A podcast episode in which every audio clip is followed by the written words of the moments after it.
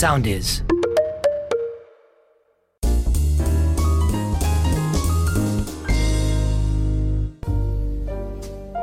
Καλησπέρα σε όλες και σε όλους και καλώς ήρθατε σε ένα ακόμη επεισόδιο του δίπλα σου εδώ στο soundis.gr Είμαι ο Γιάννης Βίτσος και στον ήχο είναι όπως πάντα ο Πάρης Γιαννουλάκης. Λοιπόν, εγώ δεν θέλω να μιλήσω ούτε δευτερόλεπτο παραπάνω, γιατί μαζί μας σήμερα έχουμε έναν ε, πολύ ιδιαίτερο και σημαντικό άνθρωπο, ο οποίος έχει να μοιραστεί μαζί μας πάρα πολλά και ενδιαφέροντα πράγματα. Μαζί μας είναι ο κύριος Θοδωρής Καρκαμπούνας. Καλησπέρα σας, κύριε Καρκαμπούνα, και σας ευχαριστούμε πάρα πολύ που αποδεχτήκατε την πρόσκλησή μας και θα μας μιλήσετε σήμερα. Ε, ευχαριστώ και εγώ, κύριε Βίτσο. Είναι χαρά μου και τιμή μου που με καλέσατε να μιλήσω στην εκπομπή σας. Καταρχάς, πείτε μας αν θέλετε, ποιο επάγγελμα κάνατε; Είμαι ένα αποστρατεία υποπτέραχος της πολεμικής αεροπορίας. Η ειδικότητά μου όταν ήμουν εν ενεργεία ήταν υπτάμενος και η δουλειά μου ήταν πιλότος μαχητικών αεροσκαφών. Μάλιστα, ο πιλότος το... μαχητικών αεροσκαφών Ναι. είναι ο αεροπόρος της πολεμικής αεροπορίας, απόφυτος του τμήματος υπταμένων της σχολής Ικάρων, ο οποίος εκπαιδεύεται συνεχώς σε συγκεκριμένες πτήσεις και ασκήσεις, ώστε οποτεδήποτε απαιτηθεί στην ειρήνη, στην κρίση ή σε πόλεμο να είναι έτοιμος να διεξάγει πολεμικές αποστολές είτε αεράμινας είτε αντεπίθεσης εναντίον εχθρικών στόχων. Μάλιστα, το οποίο επάγγελμα και γενικότερα αυτά που κάνετε μόνο και μόνο στο άκουσμα προκαλούν ένα δέος, η αλήθεια είναι. Και στο μυαλό ενός ανθρώπου που δεν γνωρίζει, ακούγεται κάτι πάρα πολύ δύσκολο. Είναι τόσο δύσκολο όντως αυτό το επάγγελμα όσο ακούγεται στα αυτιά ενός ανθρώπου που δεν γνωρίζει γι' αυτό; Ε, ναι, όλα τα επαγγέλματα είναι δύσκολο. Το επάγγελμα όμως του πιλότου μαχητικών αεροσκαφών είναι αρκετά δύσκολο και απαιτητικό. Προϋποθέτει άριστη σωματική και ψυχική υγεία, οξυδέρκεια, ε, πολλές γνώσεις και επιδεξιότητα συντονισμού στις κινήσεις χεριών και ποδιών. Είναι σημαντικό να προσθέσω ότι απαιτείται οπτική οξύτητα 10 δέκατα για κάθε οφθαλμό χωρίς διόρθωση. Περισσότερο, όπως άλλωστε και για όλους τους στρατιωτικούς, το επάγγελμα είναι επίσης δύσκολο και για τις οικογένειες των υπταμένων, λόγω του ωραρίου εργασίας που σπάνια είναι κανονικό, το συχνό μετασταθμεύσεων για υπηρεσίες επιφυλακής και βέβαια λόγω των μεταθέσεων που επηρεάζουν τις εργασίες ε, των συζύγων και τα σχολεία βέβαια των παιδιών. Να φανταστείτε, η κόρη μου η Αφροδίτη άλλαξε έξι σχολεία σε τρεις διαφορετικές πόλεις της Ελλάδος και σε μία του εξωτερικού.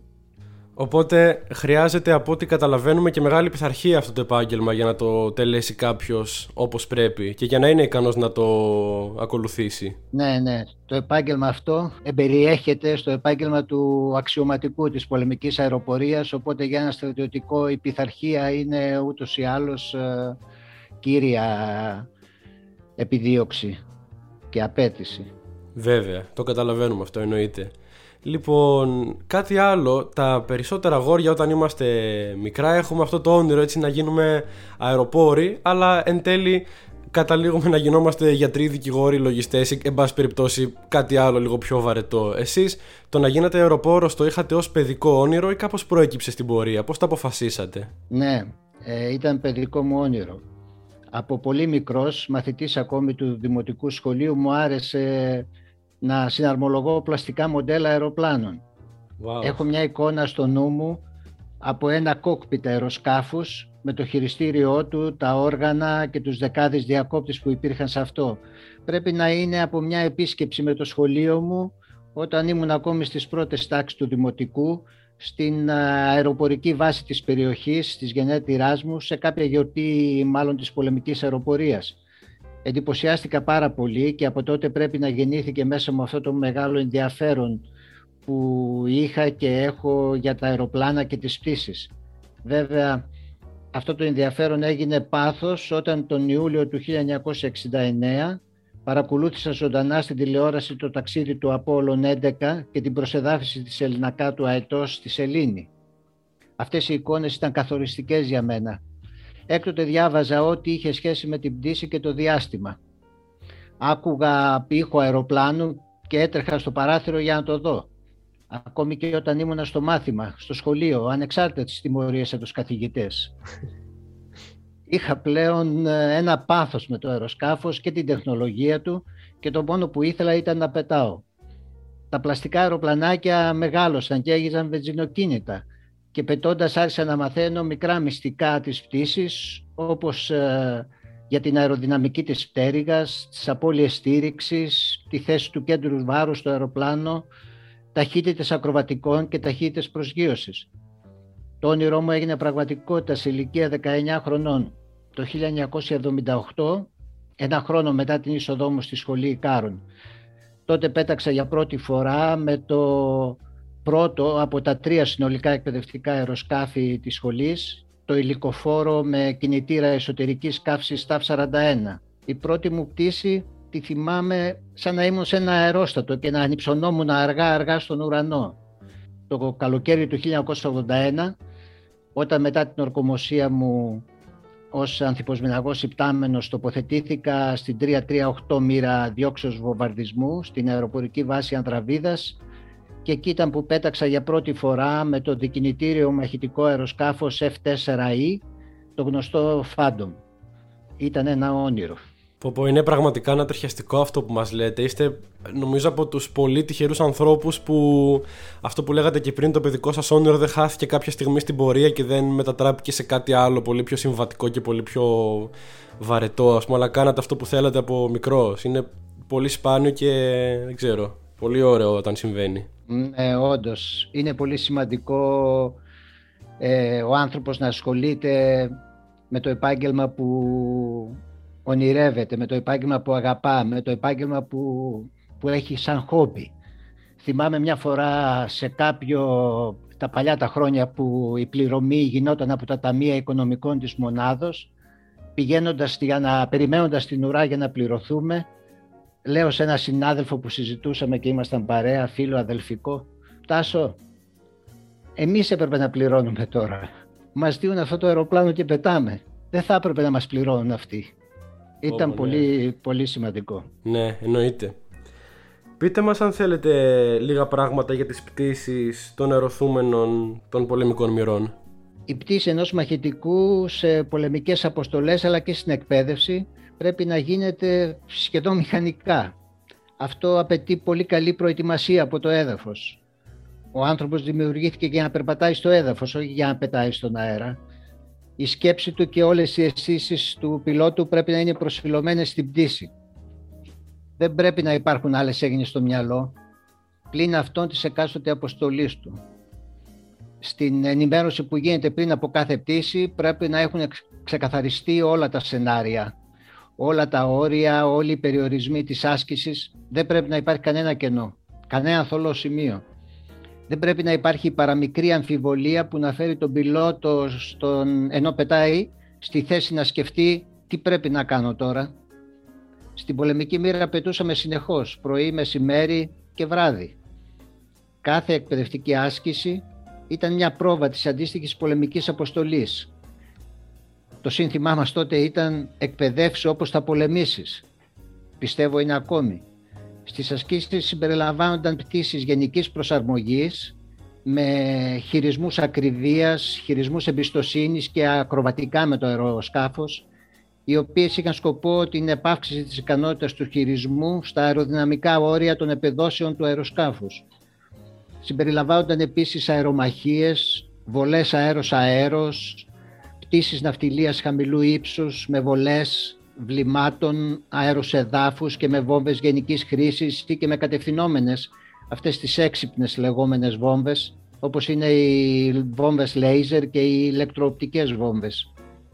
Άλλες πτήσεις που κάναμε ήταν πτήσεις με όργανα εντός νεφών καθώς και πτήσεις συνεργασίας για υποστήριξη των δυνάμεων του στρατού ξηράς και του πολεμικού ναυτικού. Κάθε πτήση ήταν μια αξιολόγηση βασικά από τον ίδιο μου τον εαυτό προσωπικά για μένα για να βελτιωθώ ώστε την επόμενη φορά να εκτελέσω καλύτερα την άσκηση και βέβαια και από τον αρχηγό του σχηματισμού. Εννοείται όταν δεν ήμουν εγώ αυτός. Εντάξει, όλα αυτά που μας περιγράφετε πάρει δεν ξέρω αν μπορείς να ταυτιστείς και εσύ με αυτό που νιώθω. Νομίζω ότι είναι σαν από άλλο πλανήτη, αλλά εσείς τα έχετε ζήσει στην πραγματικότητα. Είναι... δεν ξέρω. Μιλήστε μας αν θέλετε, ίσως είναι κάτι για το οποίο πολλοί θα αναρωτιούνται. Ποιο είναι το συνέστημά σας κατά τη διάρκεια της πρώτης σας πτήσης, αν υπάρχει άγχος, αν υπάρχει οποιοδήποτε άλλο συνέστημα και αν αυτό το συνέστημα αλλάζει ανά τα χρόνια ή αν κάθε πτήση νιώθετε σαν να είναι η πρώτη σας. Όταν, αρχίσαμε, όταν άρχισα τις πτήσεις στο πρώτο εκπαιδευτικό αεροπλάνο, νέος ε, Ίκαρος, πρωτοετής στη σχολή Ικάρων, το ΤΑΦ 41 που σας ανέφερα και πριν, έπρεπε να πετάξουμε, εάν θυμάμαι καλά, 7-8 πτήσεις εξόδους με τον εκπαιδευτή και μετά να κάνουμε μία αξιολόγηση με κάποιον ε, αρχαιότερο, ανώτερο μέσα στη διοίκηση της μοίρας, ώστε να μας εξουσιοδοτήσει να πετάξουμε το αεροπλάνο σόλο, μόνοι μας. Ναι.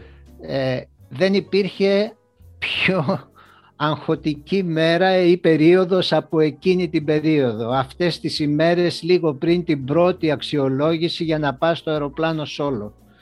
Ήμασταν όλοι πραγματικά πολύ αγχωμένοι. Βέβαια αυτό με όλα αυτά που σας είπα και με τις αξιολογήσεις που συνήθως γινόντουσαν ε, κάθε τόσο ε, σιγά σιγά πέρασε. Μπορεί δηλαδή μια πτήση με ένα μαχητικό αεροσκάφος να γίνει ρουτίνα μετά από ένα διάστημα. Μπορεί να γίνει ρουτίνα, δεν πρέπει όμως να γίνει ρουτίνα. Το αεροπλάνο δεν πρέπει βέβαια να το φοβάσαι, αλλά πρέπει να το σέβεσαι. Πραγματικά όσο μας μιλάτε και με όλα αυτά τα ενδιαφέροντα που μας λέτε μου γεννιούνται σιγά σιγά και άλλες απορίες όπως με τόσες πτήσεις που έχετε κάνει εσείς στη θέση του πιλότου πώς νιώθετε τώρα αν χρειαστεί να μπείτε εσείς σε ένα αεροπλάνο ως επιβάτης αυτή τη φορά; Α, αυτό είναι δύσκολο. δύσκολο, ε. αυτό, γιατί δεν έχετε τον έλεγχο. Αυτό, ακριβώς, ακριβώς. Αυτό είναι δύσκολο γιατί δεν έχω τον έλεγχο και υπάρχουν περιπτώσεις που βρισκόμενος μέσα σε αεροσκάφη της πολιτικής αεροπορίας ε, ένιωθα υπερβολική φοβία και το πρώτο που τουλάχιστον εκείνα τα χρόνια που επιτρεπόταν ε, η είσοδος στα κόκπιτο, στους θαλάμους διακυβέρνησης ε, των ε, πολιτικών αυτών αεροσκαφών, το πρώτο που έκανα ήταν να ζητήσω από τις αεροσυνοδούς την άδεια να πάω μπροστά στο πιλωτήριο. Βέβαια με το που πήγαινα εκεί όλο το άγχος και όλη η φοβία περνούσε. Ε, έβλεπα πλέον μπροστά μου και ήμουνα πλέον σε ένα οικείο περιβάλλον. Κατά πόσο είναι επικίνδυνη μια πτήση με ένα πολεμικό αεροσκάφος; Στις πτήσεις ενός μαχητικού οι ταχύτητες στις αποστολές ε, είναι της τάξης των 0,7-0,9 Mach όπου ένα Mach είναι η ταχύτητα του ήχου, δηλαδή αντιστοιχούν με, να το πω σε χιλιόμετρα, με 860 έως 1100 χιλιόμετρα την ώρα. Μόλις πανικοβλήθηκα. Σε, σε όλα, ε, βέβαια η μέγιστη ταχύτητα που επιτυχάνουν τα σύγχρονα μαχητικά φτάνει τα 2,2 Μαχ που σημαίνει 2.500 χιλιόμετρα την ώρα, 2.700 χιλιόμετρα την ώρα. ε, ε, οπότε σε αυτές τις ταχύτητες όλα μπορούν να συμβούν αστραπιαία. Το παραμικρό λάθος μπορεί να είναι το τελευταίο. Ναι, είναι πολύ επικίνδυνη η πτήση με ένα μαχητικό. Είναι οι ταχύτητες πολύ μεγάλες, οι αποστάσεις με τα, αεροπλάνα, με τα άλλα αεροπλάνα ή με το έδαφος είναι μικρές είναι οι επιταχύνσεις για το ανθρώπινο οργανισμό επικίνδυνες, είναι ο καιρός, είναι η πολυπλοκότητα των σύγχρονων αεροθουμένων. Λόγω όλων αυτών των παραγόντων, αλλά και λόγω της φύσης της αποστολής, οι πιλότοι των μαχητικών έχουν μια αυξημένη πιθανότητα να εμπλακούν σε επικίνδυνα περιστατικά και ατυχήματα. Κάποιες φορές αυτά μπορεί να είναι και θανατηφόρα. Η πλειονότητα των αεροπορικών ατυχημάτων όμως οφείλεται στον ανθρώπινο παράγοντα, ε, μια καθυστερημένη απόφαση, η κακή εκτέλεση ενός ελιγμού, μια λανθασμένη ενέργεια, η παράληψη μιας διαδικασίας είναι παράγοντες που οδηγούν στο ανθρώπινο σφάλμα. Το αεροπορικό ατύχημα είναι σαν μια, σαν μια αλυσίδα και κάθε παράγοντας που συμβάλλει σε αυτό φανταστείτε τον σαν ένα κρίκο της αλυσίδας αυτής. Όταν όλοι οι κρίκοι κλείσουν και ενωθούν, τότε θα γίνει το ατύχημα. Εάν κάποιος κρίκος δεν κλείσει, Δηλαδή, εάν ένας από τους παράγοντες που θα μπορούσε να οδηγήσει στη δημιουργία του ατυχήματος δεν ολοκληρωθεί, η αλυσίδα δεν θα κλείσει, δεν θα σχηματιστεί και το ατύχημα δεν θα γίνει. Θα θέλατε να μας περιγράψετε κάποια δική σας επικίνδυνη πτήση, μια στιγμή στην ε, ζωή σας που αισθανθήκατε κίνδυνο ως αεροπόρος; Αρκετές φορές μπορώ να πω. Τις περισσότερες από τις οποίες βέβαια τις συνειδητοποίησα αργότερα. Εκείνη τη στιγμή δεν συνειδητοποιούσα πόσο επικίνδυνο ήταν. Παράδειγμα, το F4 ε, είναι ένα δικινητήριο αεροπλάνο. Μία μέρα σε κάποια αποστολή και λίγο μετά την απογείωση άναψε το φως ένδειξης πυρκαγιάς που σημαίνει ότι υπήρχε φωτιά σε κάποιον στον δεξιό συγκεκριμένα τότε κινητήρα.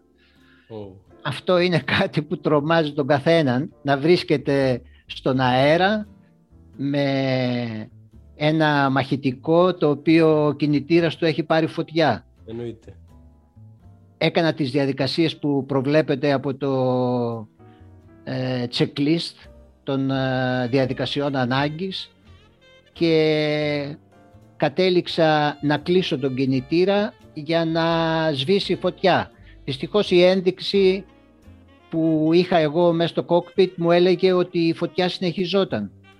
Ενώ το άλλο αεροσκάφος του σχηματισμού που τον κάλεσα να έρθει κοντά μου να δει τι γίνεται μου είπε ότι δεν φαινόταν ε, κάποια ε, στοιχεία που να δείχναν τη φωτιά. Και έτσι αποφάσισα ενώ έζησα την κινητήρα και ενώ είχα το φως αναμένο να συνεχίσω την ε, αποστολή, να συνεχίσω συγγνώμη, να επιστρέψω ε, προς το αεροδρόμιο για προσγείωση. Σε κανονική οι διαδικασίες ανάγκης εκείνη τη στιγμή έδειχναν, ε, όριζαν εγκατάλειψη του αεροσκάφους. Παρ' όλα αυτά, όπως είπα, επειδή το νούμερο 2 του σχηματισμού μου είπε ότι δεν υπήρχε ένδειξη φωτιάς, συνέχισα και προσγειώθηκα κανονικά. Ήταν κάτι πρωτοφανές που πολλές φορές τέτοιες βλάβες δεν περιμένουμε να μας συμβεί. Κοιτάς την ένδειξη και λες κάνω λάθος. Αλλά μια άλλη στιγμή ήταν πολύ πιο επικίνδυνη και όσο τη θυμάμαι σκέφτομαι πόσο κοντά στο ατύχημα είχα φτάσει. Στο δικό μου ατύχημα. Ναι. Εκείνη τη μέρα είχα προγραμματιστεί για τρεις πτήσεις εκπαίδευσης νέων συγκυβερνητών που πρόσφατα είχαν αποφυτίσει από τη σχολή Κάρων και είχαν μετατεθεί στη μονάδα. Η πρώτη έξοδος είχε προγραμματιστεί με απογείωση στις 7 η ώρα το πρωί, η δεύτερη με απογείωση περίπου στις 11 η ώρα και η τρίτη με τρίτο διαφορετικό εκπαιδευόμενο ήταν νυχτερινή για το λικό φως, δηλαδή λίγο πριν το βράδυ, 6,5 ώρα πρέπει να ήταν τότε. Εγώ είχα ήδη κουραστεί, από το πρωί στις 5.30 ώρα ξύπνιος, η ώρα είχε φτάσει 5.30 το απόγευμα. Ε, εδώ ήταν ο πρώτος κρίκος της αλυσίδας ενός πιθανού ατυχήματος. Η κούραση από το παρατεταμένο ωράριο. Απογειώθηκα λίγο πριν οι υπόλοιποι σχηματισμοί προσγειωθούν και επιστρέφοντας από μια πτήση νυχτερινής ναυτιλίας πάνω από την υπηρετική Ελλάδα ήμουνα το μόνο αεροσκάφος στον αέρα. Να προσθέσω ότι η νυχτερινή πτήση είναι πολύ περισσότερο απαιτητική από αυτήν την ημέρα. Αυτό την έκανε το δεύτερο κρίκο της αλυσίδας του ατυχήματος, ο οποίος έκλεισε και αυτός. Έκανα τις βολές στο πεδίο βολής και για να κερδίσω χρόνο και να προσγειωθώ λίγο νωρίτερα, ζήτησα από τον πύργο ελέγχου την άδεια για κατευθείαν προσέγγιση στην ευθεία του διαδρόμου για προσγείωση.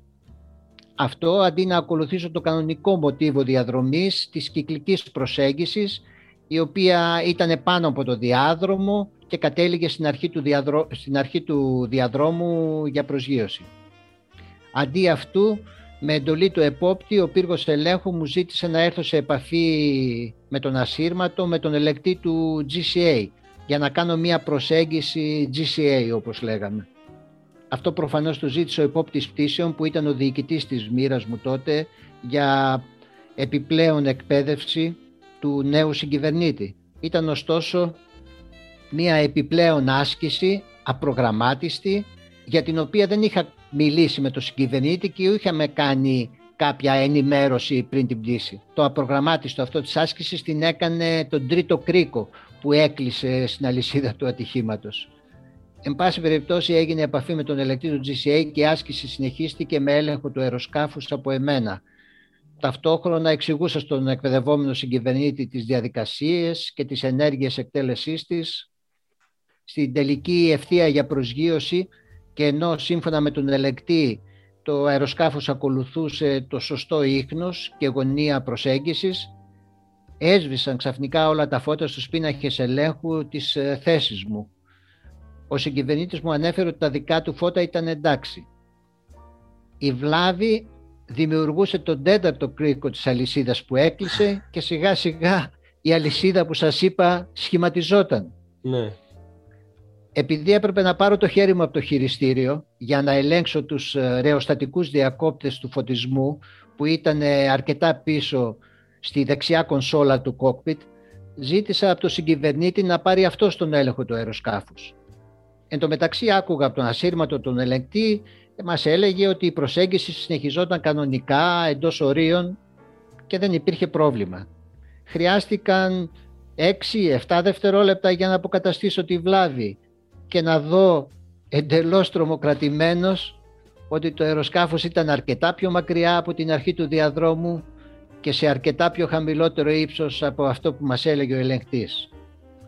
Ο πέμπτος κρίκος της αλυσίδας ήταν η απειρία του συγκυβερνήτη να εντοπίσει, γιατί αυτός είχε ενδείξεις, μπορούσε να δει τα όργανά του, είχε φως, να εντοπίσει τις λανθασμένες οδηγίες του ελεγκτή. Αμέσως ανέλαβα τον έλεγχο του αεροσκάφους και ενημέρωσα τον ελεγκτή ότι θα συνέχιζα πλέον την προσέγγιση μόνος μου. Εάν καθυστερούσε τρία-τέσσερα δευτερόλεπτα η απασχόλησή μου με τον εντοπισμό και τη διόρθωση της βλάβης, το αεροσκάφος θα είχε προσκρούσει στο έδαφος ένα μίλι πριν από την αρχή του διαδρόμου. Ο τυχαίος έγκαιρος χρόνος διόρθωσης της βλάβης ήταν ο κρίκος της αλυσίδας που δεν έκλεισε και διακόπηκε η εξέλιξη του ατυχήματος. Το θεωρώ ένα μάθημα για υπταμένους και για ασφάλεια πτήσεων. Και βέβαια εντελώς τυχαίο. Πω, απίστευτο. Δηλαδή, αν είχατε σταματήσει μια στιγμή να πάρετε μια ανάσα που επιδιορθώσατε, ας πούμε, αυτή τη βλάβη, τύπου Αχ, εντάξει, όλα καλά.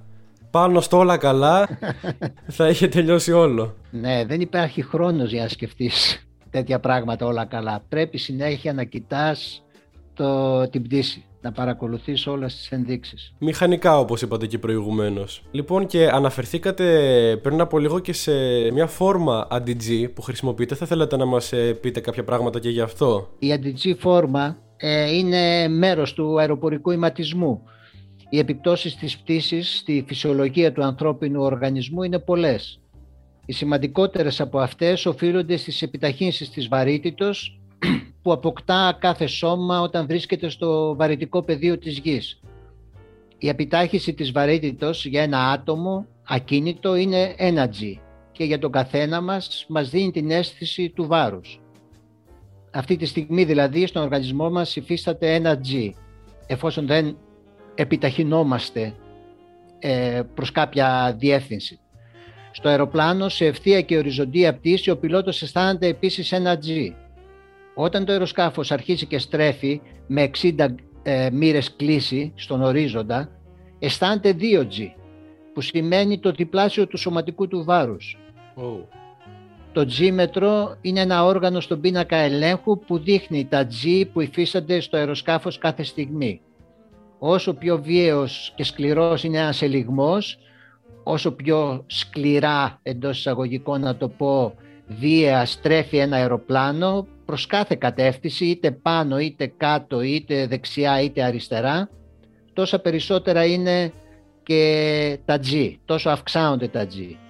Οι πιλότοι καταπονούνται περισσότερο από τις επιταχύνσεις του κατακόρυφου άξονα, που για το σώμα είναι το μήκος κατά μήκος της ποντιλικής στήλης. Όταν ο πιλότος έλκει το χειριστήριο, η επιτάχυνση είναι θετική. Με αυτόν τον τρόπο όμως οθείται το αίμα που είναι ένα ρευστό από το κεφάλι προς τα πόδια. Όταν ο πιλότος οθεί το χειριστήριο η επιτάχυνση είναι αρνητική και το αίμα κινείται αντίθετα από τα πόδια προς το κεφάλι. Σε ένα βαθμό η αντοχή στα θετικά G είναι αποτέλεσμα της φόρμας αντι-G αλλά και της εκπαίδευσης. Η φόρμα αντι-G είναι ένα ας πούμε παντελόνι που φουσκώνει σαν θάλαμος σωσιδίου στην κοιλιά και στα πόδια. Ενώνεται με ένα αντίστοιχο σωλήνα του αεροπλάνου, ο οποίος παροχετεύει αέρα με πίεση όσο πιο πολύ αυξάνουν τα θετικά G. Η πίεση στην κοιλιά και στα άκρα από τη φουσκωμένη φόρμα εμποδίζει το αίμα να λιμνάσει και, να... και το επιτρέπει να κυκλοφορεί περισσότερο στον εγκέφαλο. ένας μέσος άνθρωπος μπορεί να αντέξει 5G πριν χάσει τις αισθήσεις του. Η χρήση της αντι και το ελεγχόμενο σφίξιμο των μειών έχουν σκοπό να συγκρατούν αρκετά την κυκλοφορία του αίματος στον εγκέφαλο. Με τον τρόπο αυτό οι πιλότοι μαχητικών μπορούν να αντέξουν συνεχόμενα G. Μακροπρόθεσμα όμως οι επιταχύνσεις είναι ένας παράγοντας ε, που επιφέρει κίνδυνο και βέβαια δημιουργεί παθήσεις στη σπονδυλική στήλη όπως των αποστράτων.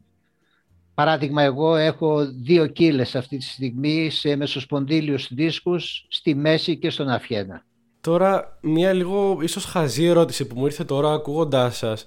Βλέπουμε κάποια μηχανήματα, κυρίως σε κάποια Luna Park και τα λοιπά, που λέγονται 6G, 4G και τα λοιπά. Φαντάζομαι αυτά δεν, είναι, δεν έχουν καμία σχέση, δεν είναι προσωμείωση. Επειδή λέγονται 4G δηλαδή, φαντάζομαι δεν σημαίνει ότι τα G που ασκούνται στο σώμα είναι αυτά που μας περιγράφετε. Έχω μπει σε τέτοια roller coaster, σε τρενάκια. Αυτά δεν εννοείται. Ναι, ναι. Και διάφορες τέτοιες ε, συσκευές ε, και έχω αισθανθεί πραγματικά G σε αυτά τα τρενάκια. Έχω, οπότε φαντάζομαι ότι τα 4G του, του τίτλου δηλώνουν ότι κάποιος εκεί μπορεί να δεχθεί επιταχύνσεις 4G. Και πιο πριν μας μιλήσατε για, πέρα από τον κίνδυνο μιας πτήσης με μαχητικό αεροσκάφος, για δύσκολες και γρήγορες αποφάσεις που απαιτείται να πάρετε κατά τη διάρκεια μιας πτήσης. Θα θέλατε να μας περιγράψετε μια τέτοια εμπειρία που μπορεί να είχατε με μια δύσκολη γρήγορη απόφαση; Μια γρήγορη απόφαση. Ναι. Θυμάμαι μια πτήση που μπορεί να απέκτησα και τις πρώτες άσπρες μου τρίχες. Oh ήμουνα νούμερο 2 σε ένα σχηματισμό δύο αεροσκαφών. Επιστρέφαμε από μια πτήση στο Αιγαίο. Όταν μπήκαμε μέσα στην Πελοπόννησο, όταν αρχίσαμε και πετάγαμε πλέον πάνω από την Πελοπόννησο, υπήρχαν αρκετά σύννεφα μεσαίου ύψους και εμείς ήμασταν κάτω από τα σύννεφα. Και μπαίνω με, ο νούμερο ένα με οδηγεί σε μια χαράδρα η οποία ήταν κλειστή μπροστά μου, δεξιά μου, αριστερά μου από νέφη και δεν μπορούσα να δω κάποιο πέρασμα να περάσω. Μάλιστα. Το, ενώ ήξερα ότι η αποστολή, μας ε, έπρεπε, η αποστολή έπρεπε να πάμε δυτικά, ε, ξαφνικά είδα τον αρχηγό σχηματισμού να ακολουθεί αυτή τη χαράδρα βόρεια, γιατί και αυτός θα παρατήρησε ότι δεν υπήρχε κάποια έξοδος, τουλάχιστον μπροστά μας, και η μόνη η μόνη επιλογή θα ήταν να επιστρέψουμε πίσω, αλλά ήταν τόσο στενή η χαράδρα αυτή που δεν έδινε το περιθώριο ελιγμού στο αεροσκάφος να κάνει αυτή τη στροφή. Ο αρχηγός έφυγε δεξιά, κοιτώντας παντού μαύρα σύννεφα και βουνά, ε, αποφασίζω να μην τον ακολουθήσω, ε, γιατί αυτό σαν νούμερο ένα είχε όλο το περιθώριο να ελιχθεί όσο σκληρά μπορούσε. Εγώ σαν νούμερο δύο όμως έπρεπε αφινώς να προφυλάσω τον, ε, το αεροσκάφος από το να προσκρούσει στο έδαφος, σε κάποιο βουνό, σε κάποια βουνοκορφή και βέβαια αφενός και αφετέρου έπρεπε να προφυλάσω και να προσέχω το που είναι ο νούμερο ένα να μην πέσω πάνω του. Αστραπιαία αποφάσισα να μην τον ακολουθήσω και συνέχισα ευθεία όπου είδα σε εκείνο το σημείο την ε, νέφωση λίγο πιο αραιή, τα νέφη πιο λευκά, δεν ήταν τόσο σκούρα γκρίζα όπως ήταν εκεί που πήγαινε ο αρχηγός και συνέχισα ευθεία. Μπήκα στα νέφη για ε, δύο-τρία δευτερόλεπτα. Δεν πρέπει να ήταν παραπάνω και πιστέψτε με ίδρωσα γιατί δεν ήξερα τι κρυβόταν μέσα στα νέφη αυτά. Ναι. Και σε αυτά τα δύο-τρία δευτερόλεπτα ξαφνικά άρχισαν να διαλύονται όπως φαινόταν δηλαδή γιατί ήταν λευκά τα νέφη, φαινόταν ότι ήταν αραιά νέφη. Άρχισα να βλέπω έδαφος, είδα έδαφος. Βγήκα από τα νέφη με μεγάλη ανακούφιση, ίδρωσα εκείνη τη στιγμή και πραγματικά αυτή η γρήγορη αντίδραση τη θεωρώ ότι ήταν κέρια για τη στιγμή εκείνη. Αυτό βέβαια ήταν ε, παράβαση πτήσεων από μέρος μου. Δεν πρέπει να αφήνεις τον αρχηγό με τίποτα. Αλλά δεν μπόρεσα να το κάνω. Δεν άντεξα να το κάνω εκείνη τη στιγμή γιατί ήξερα ότι δεν θα μπορούσα. Εκείνη τη στιγμή, στη, στη στιγμή του κινδύνου και της στιγμιαίας απόφασης υπάρχει κάποια συνειδητή σκέψη, έρχεται στο μυαλό σας, η οικογένειά σας, οτιδήποτε άλλο, ή εκείνη τη στιγμή σβήνουν όλα και λειτουργεί μόνο το ένστικτο της επιβίωσης; Όχι, δεν νομίζω να σκέφτηκα κάτι άλλο. Σκέφτηκα μόνο να περάσει γρήγορα ο χρόνος που ήμουνα μέσα στα σύννεφα. Σκέφτηκα μόνο την ελπίδα μου ότι η απόφαση ήταν σωστή και γρήγορα θα έβλεπα έδαφος. Και έτσι για να κλείσουμε και με μια πιο αισιόδοξη ας πούμε και ευχάριστη νότα θα θέλατε να μας ε, μιλήσετε για μια ανάμνησή σας από μια πτήση που θα σας μείνει αξέχαστη για την καλύτερη ανάμνησή σας πιθανώς; Πολλές πτήσεις. Πολλές πτήσεις είναι ευχάριστες. Πάρα πολλές. Πάρα πολλές. Η μία ήταν ε, και εντυπωσιακά ευχάριστη. Περισσότερο βέβαια θα ήταν ευχάριστη και εντυπωσιακή για τον άνθρωπο που με, που με έβλεπε. Ήταν ε, στην Πίνδο, κάπου εκεί στα Άγραφα. Μπροστά μου ήταν μια κορυφή ενός βουνού. Ξαφνικά βλέπω ότι εκεί υπήρχε ένα, μια ξύλινη κατασκευή, ένα πυροφυλάκιο και θα ήταν καλοκαίρι φαντάζομαι και κάποιος ε, εθελοντής, πυροσβέστης ήταν εκεί και παρατηρούσε για ενημέρωση για τυχόν πυρκαγιές. Οπότε αποφάσισα να τον τρομάξω λίγο. Φανταστείτε τώρα αυτόν τον άνθρωπο να βλέπει ένα αεροπλάνο να κινείται με 800 χιλιόμετρα την ώρα, 900 χιλιόμετρα την ώρα κάτω από τον ορίζοντα, να, να κοιτάει προς τα κάτω και να το βλέπει να έρχεται προς τα πάνω του με ένα θόρυβο εκοφαντικό και να περνάει πάνω του στα 10-15 μέτρα ανάστροφα και μετά να βουτάει στην άλλη πλευρά του βουνού και να κατεβαίνει κάτω. Εάν τύχει να βρεθείτε δίπλα σε ένα μαχητικό την ώρα που πετάει από πάνω σας με 800 χιλιόμετρα την ώρα, η ναι. συμπίεση του αέρα που δημιουργεί είναι υπερβολική. Είναι λίγο πριν την ταχύτητα του ήχου και η συμπίεση είναι υπερβολική και εσύ το νιώθεις σαν, μια, σαν ένα έντονο ρεύμα αέρος να περνάει πάνω σου. Σαν πώς αισθάνεσαι σε μια καταιγίδα που αρχίζει και φυσάει ξαφνικά ένα πολύ δυνατός ισχυρός ε, αυτό νιώθεις. Ο άνθρωπος αυτός λοιπόν θα είδε ένα αεροπλάνο απάνω του, από πάνω του ανάστροφα, θα ένιωσε το θόρυβο από τους δύο κινητήρες, θα ένιωσε τον αέρα από τη συμπίεση που δημιουργεί το αεροπλάνο μέσα στην κίνησή του, μέσα στην ε, ατμόσφαιρα και θα πρέπει, τον είδα να έχει σηκώσει τα χέρια και να τα κουνάει και να με χαιρετάει. Ε, εγώ βέβαια είδα από κάτω όλο το, την πλαγιά, την ανατολική πλαγιά του βουνού, είδα τη λίμνη του Πλαστήρα, είναι μια εικόνα που θα μου μείνει και μένα πάρα πολύ έντονα. Αυτός ο άνθρωπος πέρα από το ότι εκείνη τη μέρα απέκτησε τις δικές του άσπρες τρίχες. Ένα αυτό. Αν ποτέ βρεθεί σε ένα αντίστοιχο podcast, σίγουρα θα μιλήσει για αυτή την εμπειρία. Δεν υπάρχει περίπτωση να την παραλείψει, νομίζω. Μπορούμε να πάμε να ψάξουμε να το βρούμε. Πάντα ήθελα να το κάνω. Ενδεχομένως τώρα που έχω χρόνο, μπορεί να κάνω μια εκδρομή σε εκείνα τα μέρη και διακριτικά να ρωτήσω. Σας έχει τύχει ποτέ; Υπάρχει κάτι άλλο που θα θέλατε να προσθέσετε στο οποίο δεν αναφερθήκαμε; Εγώ θα ήθελα να πω σε όλους τους νέους και τις νέες που θα ήθελαν να δώσουν, έχουν όνειρο την πτήση, να μην ε, ολιγορήσουν και να μην ε, δηλιάσουν, να προσπαθήσουν πάρα πολύ για το όνειρό τους.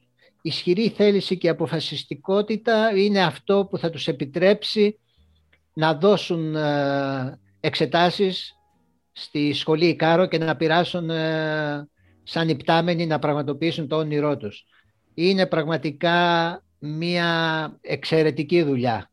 Πολύ Είναι δύσκολη δουλειά, είναι επικίνδυνη δουλειά, αλλά είναι πολύ εξαιρετική, είναι εντυπωσιακή. Είναι μια γενναιότητα, είναι μια παλικαριά. Μάλιστα, είναι πάρα πολύ ωραίο αυτό που μας λέτε και πραγματικά οι εμπειρίες που έχετε αποκτήσει όλα αυτά τα χρόνια νομίζω είναι εμπειρίες για 10 ζωές που μπορείτε πλέον να έχετε, να θυμάστε, να διηγήσετε σε άλλους ανθρώπους όπως κάνετε και μαζί μας σήμερα και κύριε Καρκαμπούνα σας ευχαριστούμε για ακόμα μια φορά πάρα πολύ που ήσασταν μαζί μας. Ήταν τιμή μας που μας μιλήσατε στο δίπλα σου. Ευχαριστώ πάρα πολύ Ε, Εμείς, ωστόσο, ανανεώνουμε το ραντεβού μας για την επόμενη εβδομάδα, την επόμενη Τρίτη στις 12 το μεσημέρι, που θα ανέβει ένα νέο επεισόδιο του δίπλα σου σε soundis.gr, Spotify, iTunes και Google Podcast.